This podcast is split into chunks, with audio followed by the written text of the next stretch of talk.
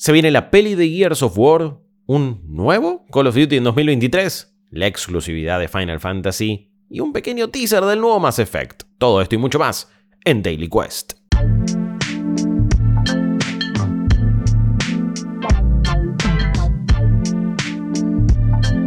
Amigos y amigas? Soy Guillermo Leos y esto es Daily Quest, nuestro podcast diario de noticias, donde antes de ir al laburo, de salir a estudiar, mientras te estás levantando, estás desayunando, estás haciendo lo que vos quieras hacer, te informas sobre la industria de los videojuegos.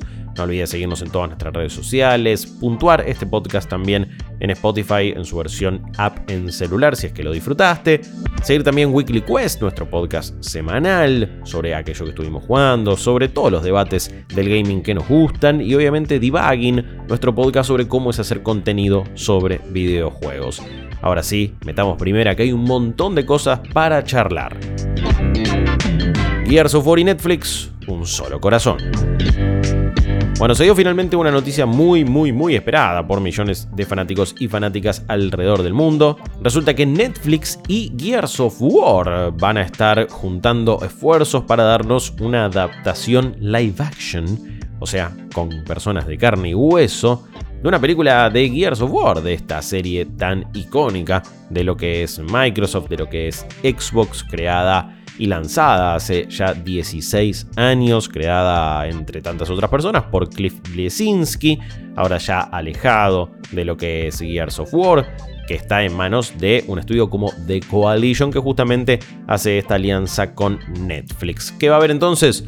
Una película, como ya decíamos, y también una serie animada adulta, o por lo menos esa es la palabra que usa Netflix en su comunicación oficial. Vamos a ver qué significa eso.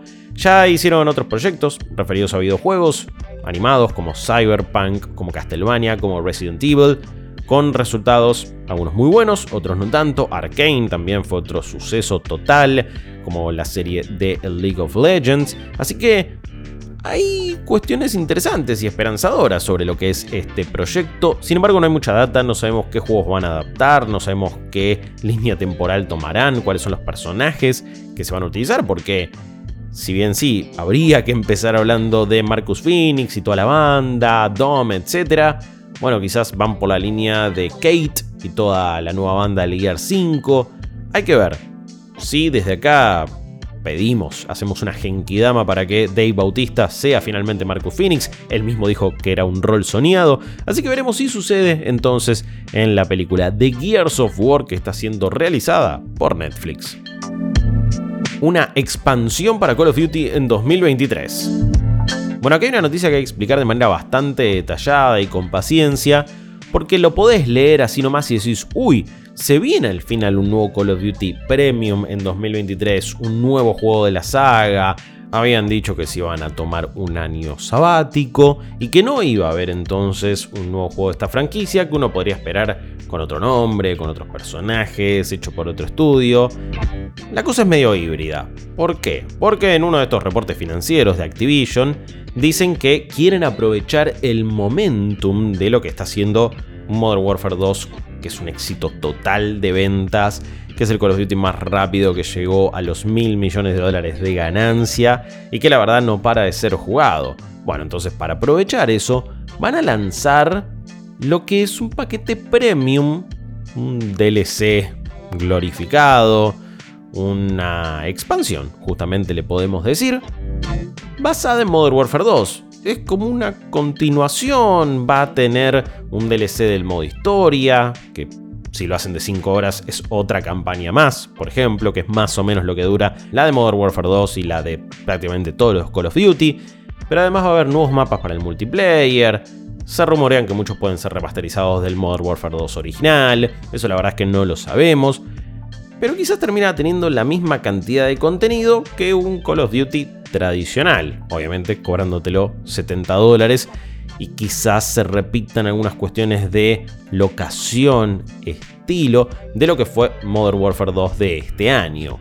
¿Quién lo va a hacer? Se supone, se especula que Sledgehammer, el estudio que había hecho Call of Duty Vanguard, que la verdad no le fue muy bien y que probablemente poco después del lanzamiento ya lo pusieron a trabajar en esto. No lo está haciendo Treyarch, que va a ser el Call of Duty sí de 2024 que no sería de la saga Modern Warfare. Es un poquito confuso, lo sé, pero la realidad es que Call of Duty siempre da que hablar, siempre tiene planes y algún as bajo la manga, y por más que nos parezca más de lo mismo, por más que ya sabemos todas las prácticas horrendas que ha realizado Activision Blizzard a lo largo de estos años y cómo sigue la sombra de Bobby Kotick ahí dando vueltas en la antesala de lo que será la compra de esta empresa por parte de Microsoft. Pero ya lo sabes, si estás recontra manija con Modern Warfare 2 porque realmente es un muy buen juego, el año que viene se viene más contenido, pero premium. Final Fantasy XVI exclusivo temporal en PlayStation 5.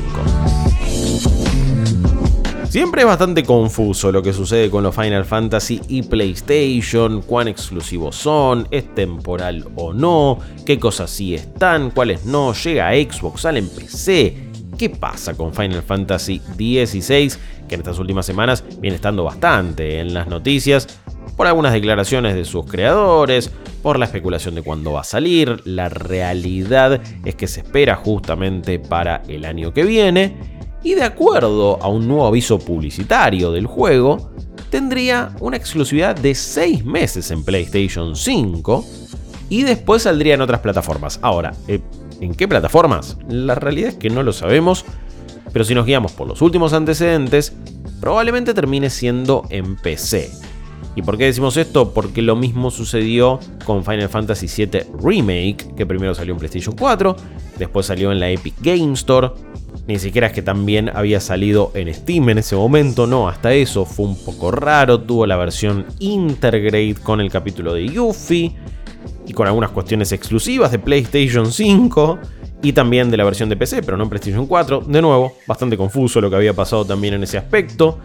También es rara la situación de un juego como Forspoken, que en el mismo aviso publicitario se dice que tiene una exclusividad en PlayStation 5 hasta el 23 de enero de 2025 directamente, dos años después de que el juego salga tanto en PlayStation 5 como en PC. De nuevo, la que no está acá es Xbox justamente. Veremos una versión de Final Fantasy XVI a principios de 2024. La realidad es que es difícil saberlo, porque para aportar a la confusión, otro proyecto de Final Fantasy salen en todas las plataformas. Crisis Core, Final Fantasy VII Reunion, va a terminar saliendo en Nintendo Switch, PlayStation 4, PlayStation 5, PC, a través de Steam encima, Xbox One, Xbox Series X, en todos lados. Va a salir ahora en diciembre. Así que nunca queda claro cuáles son las intenciones de una Square Enix, que obviamente tiene una relación muy íntima con PlayStation y con una saga como Final Fantasy que se identifica bastante con la plataforma, pero con algunos proyectos que son multiplataforma y otros no tanto, como es este caso de Final Fantasy XVI, que tendrá una exclusividad de 6 meses en PlayStation 5. Después, mínimo PC y ojalá llegue también a Xbox y todo el mundo lo pueda disfrutar y sobre todo que esté bueno.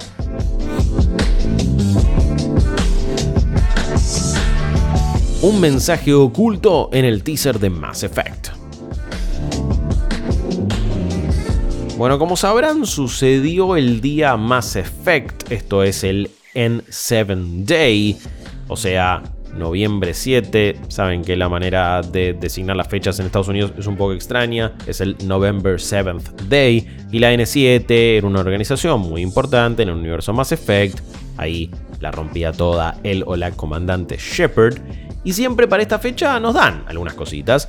Varios juegos lo tienen, está el día de, de las sofás, por ejemplo, así que tampoco es algo novedoso. Muchas veces terminamos ilusionados que vamos a ver un montón de cosas nuevas y después no termina sucediendo mucho. En el caso de Mass Effect, pasaron algunas cositas, no tantas como pensaríamos, no tantas como querríamos. No es que hay un nuevo trailer, no es que hay algo realmente sustancial para disfrutar, pero si por lo menos tenemos un mensaje oculto. Lo que lanzaron en su cuenta de Twitter es una imagen que habían mostrado en un libro por un aniversario de BioWare y es un arte conceptual un poco olvidado de lo que en teoría sería un mass relay siendo reparado. Los mass relays era aquello que permitía entonces a las distintas civilizaciones viajar a la velocidad de la luz dentro de la galaxia. Bueno, se escucha un cierto audio, un cierto sonido. Y en la cuenta de Twitter también dijeron, che, presten la atención. Lo dejamos en HD, mírenlo bien. Y obviamente, la gente manija, los y las investigadoras de Reddit, de Twitter, de todos lados, salieron entonces a agarrar este audio y lo empezaron a limpiar un poco, lo trabajaron y finalmente pudieron decodificar una transmisión de quien sería Liara Tizzoni, interpretada por Ali Hillis, que es uno de los personajes más importantes de la saga y que habíamos visto en el teaser inicial de los Game Awards hace unos años. Y la frase que dice es exactamente, el concilio va a estar furioso, aunque deberían saber para esta altura no subestimar la rebeldía humana. Y obviamente no tengo idea qué significa eso, pero quizás una frase del nuevo juego, estaremos más cerca de un nuevo trailer, veremos algo en los nuevos Game Awards. La realidad es que si tengo que ser sincero, no tengo tanta fe porque BioWare primero tiene que realizar Dragon Age Dreadwolf, un juego que no es que está en una etapa temprana de desarrollo, pero le falta todavía un poco y obviamente van a querer promocionar ese título antes que un nuevo Mass Effect.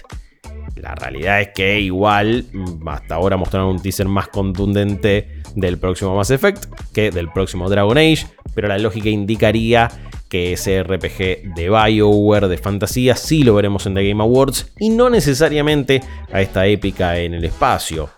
Sea lo que sea, hay que ir con paciencia, hay que estar con las expectativas calmas porque la verdad es que el antecedente de Mass Effect Andromeda no es el mejor. BioWare tampoco terminó de tomar las mejores decisiones junto a Electronic Arts con lo que fue Anthem. Pero parece que un poquito la nave se ha enderezado. ¿Por qué? Porque en los últimos reportes se dice que un Dragon Age que había arrancado como un juego como servicio multiplayer, de repente frenaron todo y dijeron no, vamos a lo tradicional, vamos a lo single player, vamos a lo que sabemos. Por eso quizás tardó un poquito más en llegar, pero el resultado puede ser mejor. Lo mismo pueda suceder con ese Mass Effect EA se ha dado cuenta del valor de los juegos single player después del tremendo éxito que fue Star Wars Jedi Fallen Order. Por suerte entraron en razón y la verdad es que le están dando muchísima más bola a todo lo que son los juegos single player de un jugador con modo historia, un poquito más tradicionales, pero que la verdad terminan gustándonos un poquito más y muchas veces teniendo muy buenos resultados, como fue el caso del juego de Star Wars. ¿Sucederá lo mismo con este Mass Effect? No lo sé, Admito que soy muy fanático y quizás por eso le di un lugarcito en el Daily Quest de este día. Bueno amigos, amigas, hasta acá un nuevo Daily Quest con toda la información de la industria de los videojuegos. Saben que pueden apoyarnos en cafecito.app barra New Game Plus, también en co-fi.com barra New Game Plus en todo el mundo. Ahí tienen los distintos planes de suscripción o la manera de colaborar con este proyecto en el que tratamos de darle el mejor contenido posible todos los días. Nos reencontramos mañana entonces para un nuevo episodio de Daily Quest con toda la información sobre el mundo de los videojuegos. Soy Guillermo Leos, nos vemos la próxima. Adiós.